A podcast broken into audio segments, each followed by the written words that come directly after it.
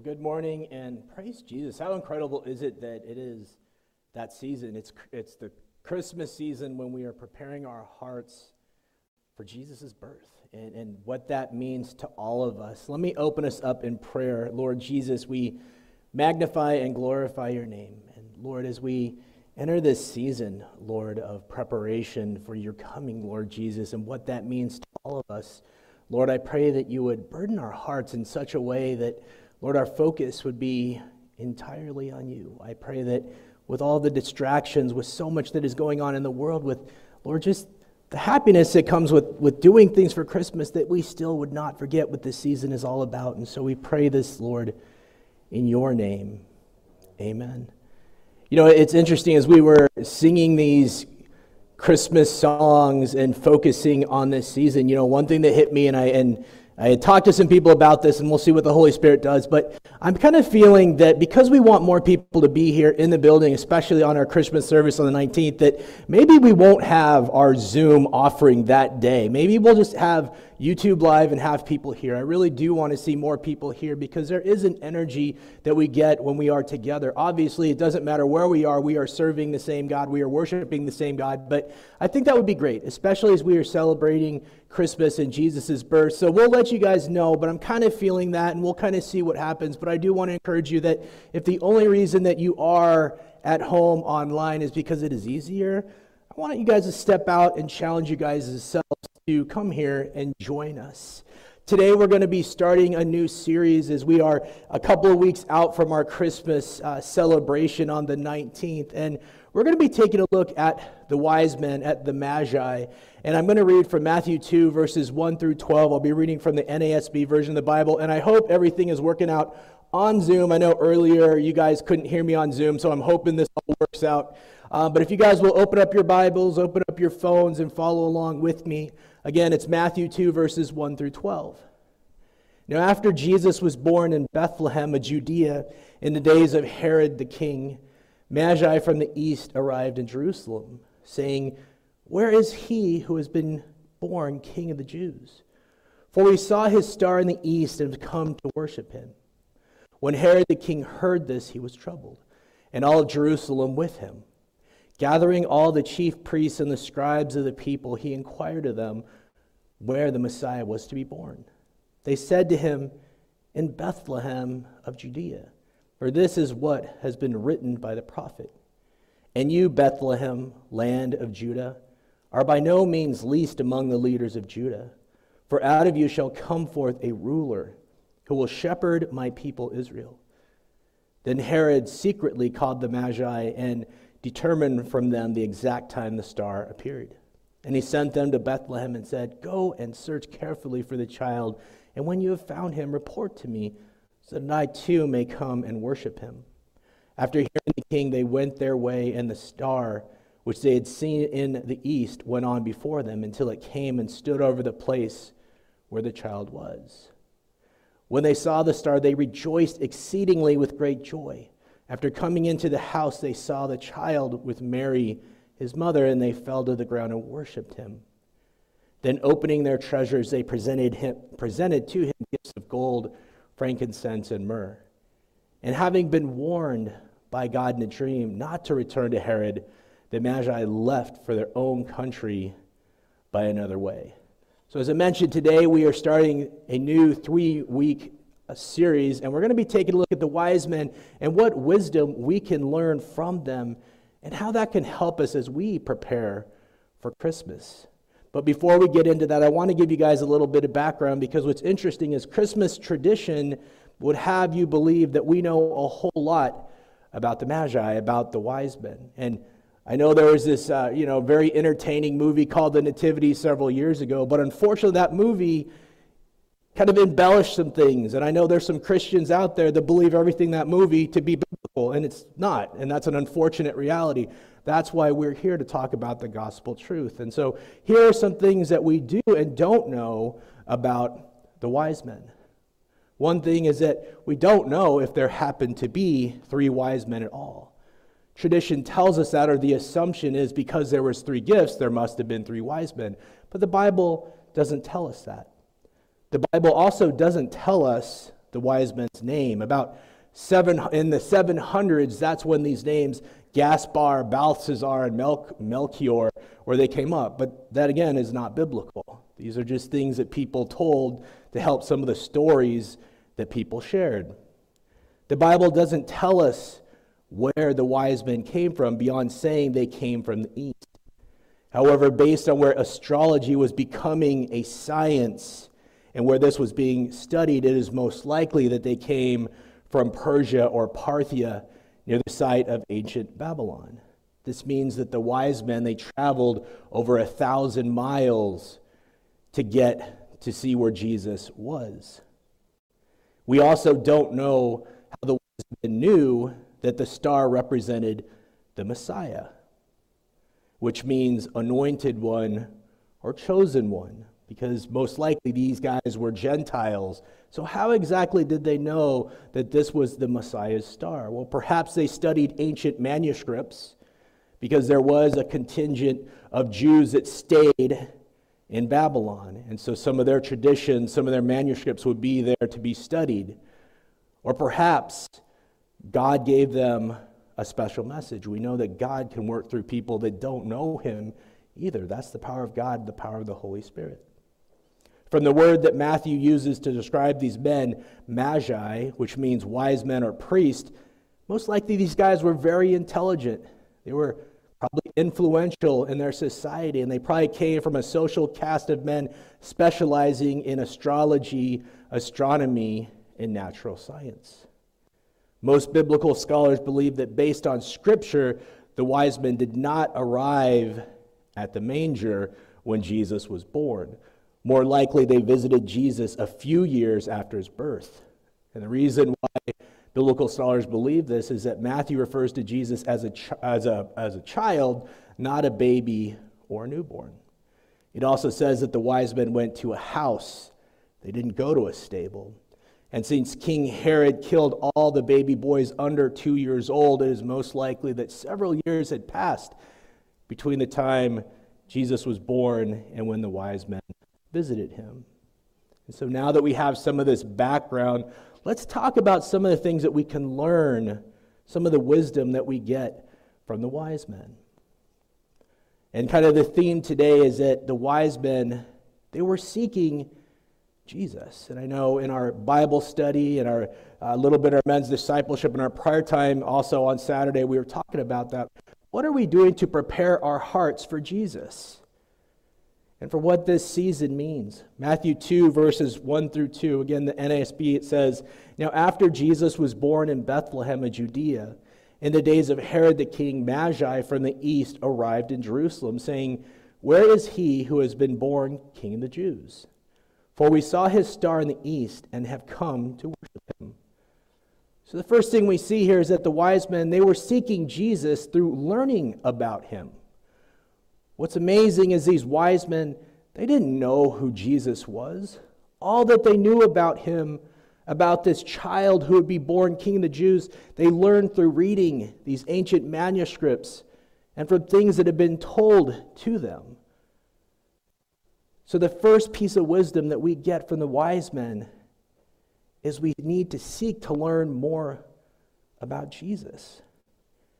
And it doesn't matter if you are not a Christian, if you are a new Christian, or if you've been a Christian for many, many years. We need to continue learning about Jesus. You may be asking, why is this important? I know so many people that are Christians, they go to church, they do all these things, but they don't ever learn anything more about Jesus, and they don't think it's a very big deal. They don't think it's important. Well, let me tell you why it is.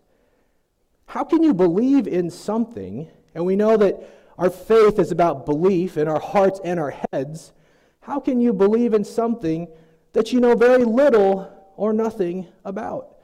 And there are Christians out there that they believe in Jesus, but their faith tends to waver when they're asked questions, because they don't really know what they believe in. So we have to learn. We have to seek Jesus by learning about him. Also, we know the Great Commission. We know that what we are called to as Christians is to share the gospel message. Our faith is not about feeling good with ourselves. It's about the faith. It's about blessing others, sharing the gospel message with other people. But again, how can we do this? How can you share your faith? How can you share what you believe in beyond your own personal testimony, which is powerful and incredible, but how can you really share with others what you believe if you don't exactly know what you believe? When I was back in Colorado, I had a chance to talk to some Christians that had been Christians for a long time. And when I asked them some questions to challenge what their beliefs are, to challenge how they interpret the Bible, they were stumped. Because they didn't really know what they believed. They thought they did, but they didn't. Or maybe someone had led them astray. And that's pretty easy to do when someone's not grounded in the Bible and what they believe. It's pretty easy to manipulate people, to get them to think what you want them to think. So another reason we have to seek Jesus through learning is we have to understand what it is that we believe. And the reason why that's important is because there are going to come times when people are going to challenge your beliefs in what you believe, and it's really hard to depend, uh, to defend your faith. We call it apologetics in kind of seminary kind of circles. It's defending your faith. How can you defend your faith if you know very little about it or you're unsure? Now, there's nothing wrong with asking questions, but if you've been a Christian for twenty, thirty years and you're unsure of the things you believe in, that's a problem. First Peter three five says, "But in your hearts revere Christ as Lord. Always be prepared to give an answer to everyone who asks you to give a reason for the hope that you have."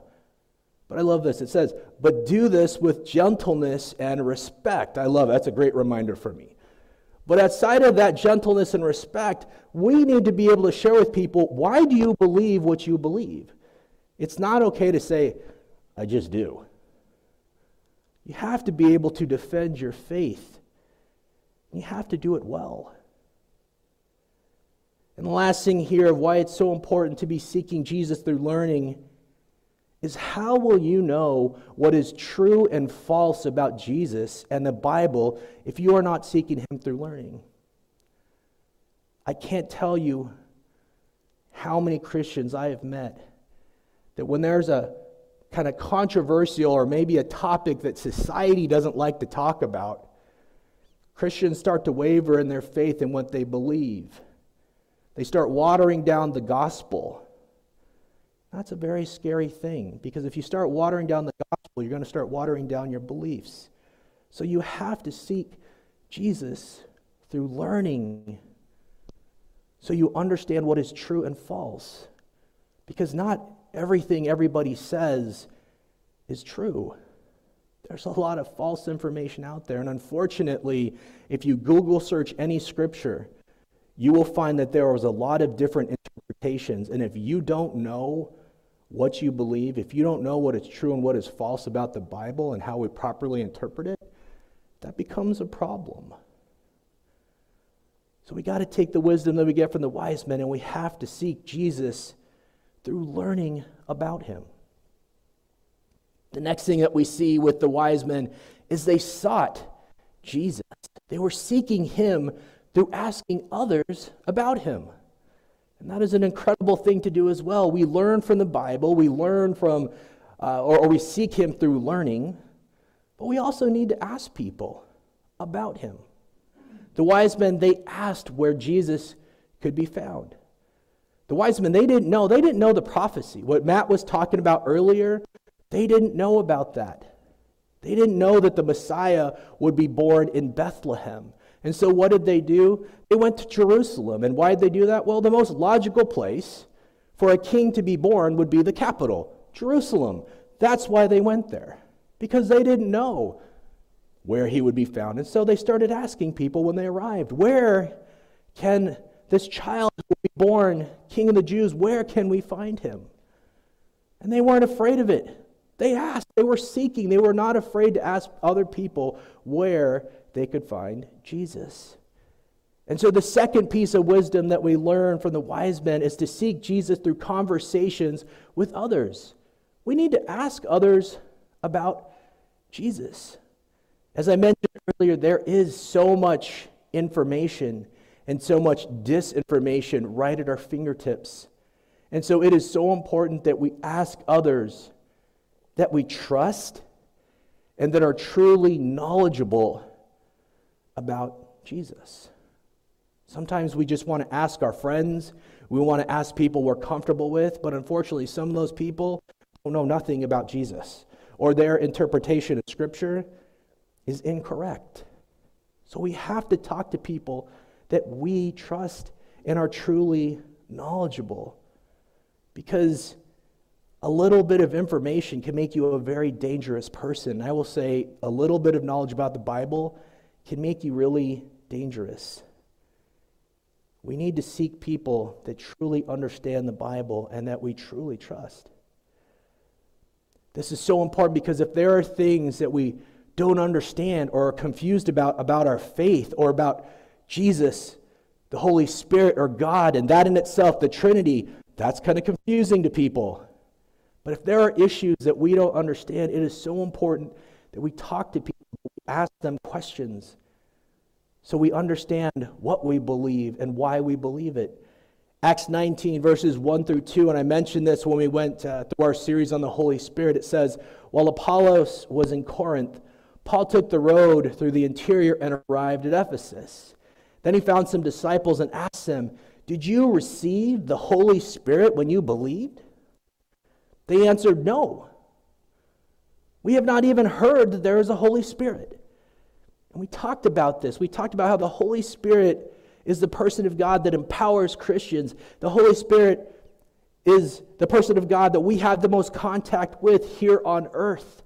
So if you don't even know who the Holy Spirit is, if you don't even understand what he does, you're missing out. So if there are aspects of your faith you don't understand, if there's things about Jesus, about God, about being a Christian that you don't understand or are confusing, you have to ask. Because if not, you're going to have this really messed up understanding of your faith. And chances are that's what you're going to be sharing with others. Seeking Jesus through asking others about him is important. It's also important if we want to be sure that the information we have is correct. I mentioned this earlier, because who wants to share with others about their faith when it's wrong? I don't think any of us wants to cause others to stumble. Second Timothy two, verse fifteen, work hard so you can present yourself to God and receive his approval. Be a good worker, one who does not need to be ashamed, and who correctly explains the Word of God. Why would God put this in his Word if it wasn't true? What this means is there's people who do not correctly explain the Word of truth. Sometimes it's by accident, but sometimes it's intentional. And just like the wise men, we, we have to embrace the wisdom of not being embarrassed or ashamed of what we don't know. John twenty-five, or twenty-one, verse twenty-five, Jesus did many other things as well. If every one of them were written down, I suppose that even the whole world would not have room for the books that would be written. You know, although there is so much that we can know about Jesus, about our Christian faith, by reading the Bible. I mean, that's where so much of it, all of it there, it's it's there for us to learn.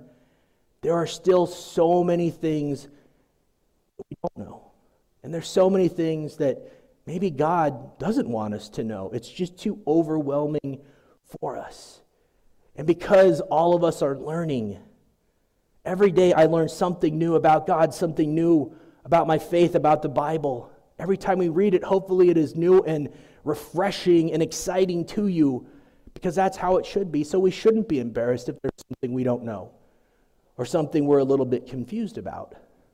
Just like the wise men, don't be afraid to ask. Now this last, last part here about seeking Jesus. I love this, because this, this might be probably the most important part of all this. Because talking to others and seeking through learning It is really all kind of combined in this last one. And it's the fact that the wise men, they put significant effort into seeking Jesus. They invested time, effort, and substantial resources into finding the one who they had been learning about and asking about. We're not told that they had a personal relationship with him. Most likely, as I mentioned, they were Gentiles. They did not know him. But they put incredible effort into finding him.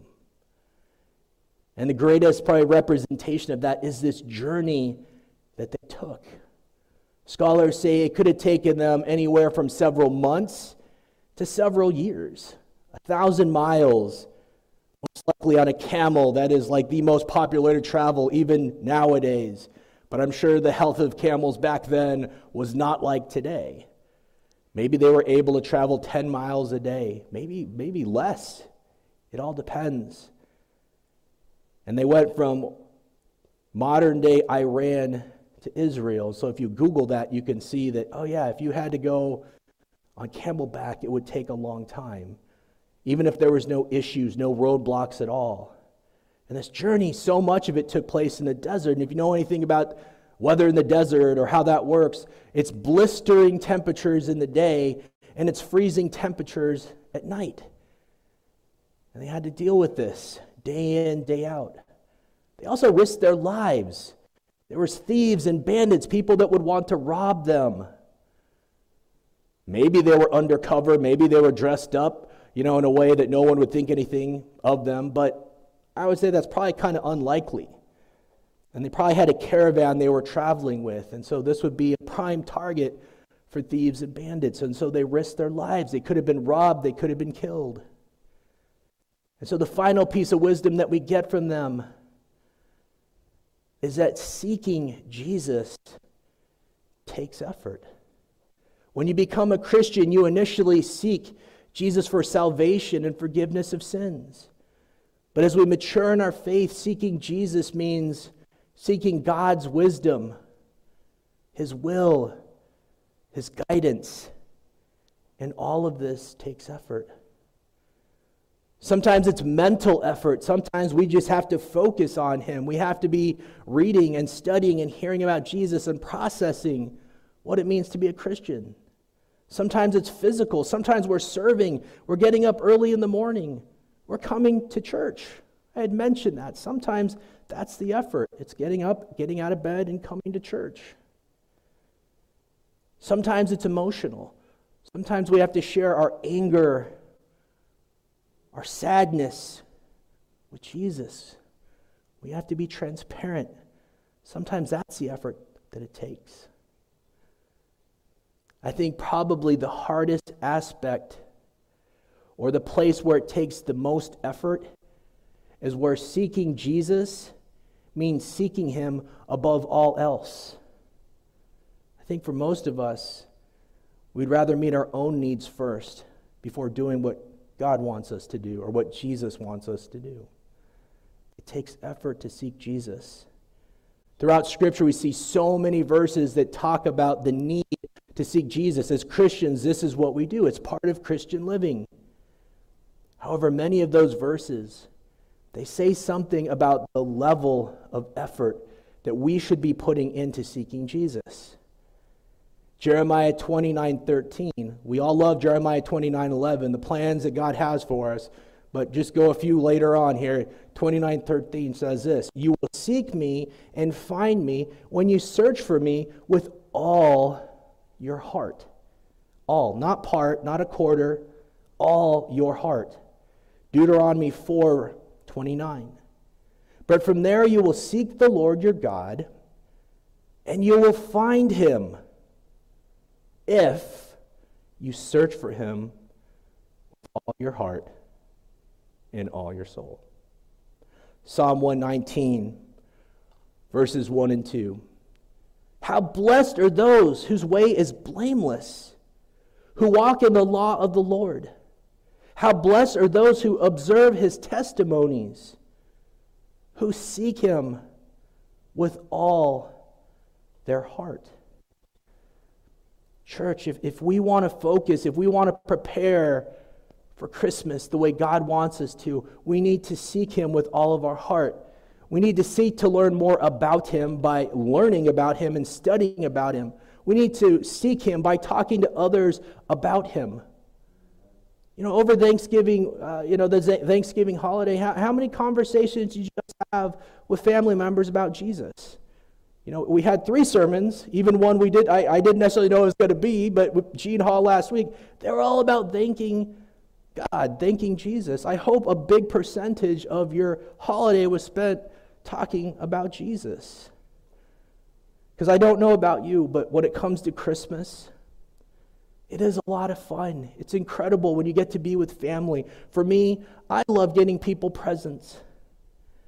And when it comes to those presents, I love putting a ton of effort into finding the perfect gift for people. I don't want people to, to get a gift that they don't enjoy or they don't even know what the point of it is. So I put a lot of effort into finding that perfect gift. I know there's many of you that do, do the same thing. I'm sure there's some people that put a lot of effort into decorating the house, putting up lights, the tree, you know, all kinds of things like that. I'm sure there's others that put a lot of effort into cooking, making incredible cookies or really yummy, you know, Thanksgiving turkey or whatever you happen to do. But how much effort do you put into seeking Jesus? Do you put more effort into making cookies and being sure the little sugar things on top match and they're all in the perfect place? You spend that much time thinking about and talking about and learning about Jesus. I want to encourage you all to learn from the wisdom of the wise men and put as much effort into seeking Jesus as you do everything involved in how you celebrate and recognize Christmas with your friends and family. Because the reality is, without Jesus, there is no Christmas. There is no holiday. The Christmas tree, all these other things, they mean nothing if it isn't for Jesus. So we have to take the wise men, we got to take the wisdom that they had, and we need to seek Jesus this holiday season. Lord Jesus, thank you.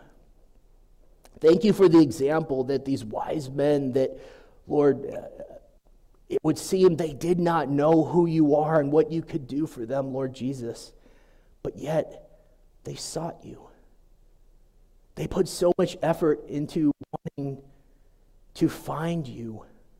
I pray, Lord Jesus, that each and every one of us this Christmas season would seek you in the same way.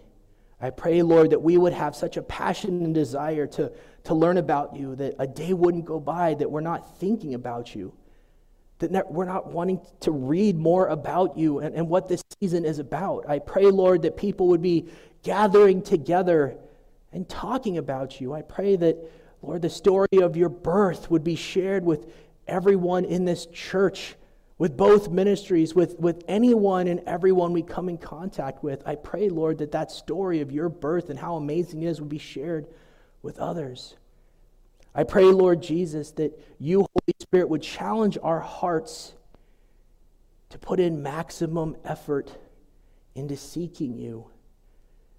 I pray, Lord, that whether it's moments where we're thinking about the challenges in the world, we're still going through a pandemic and people are suffering, Lord.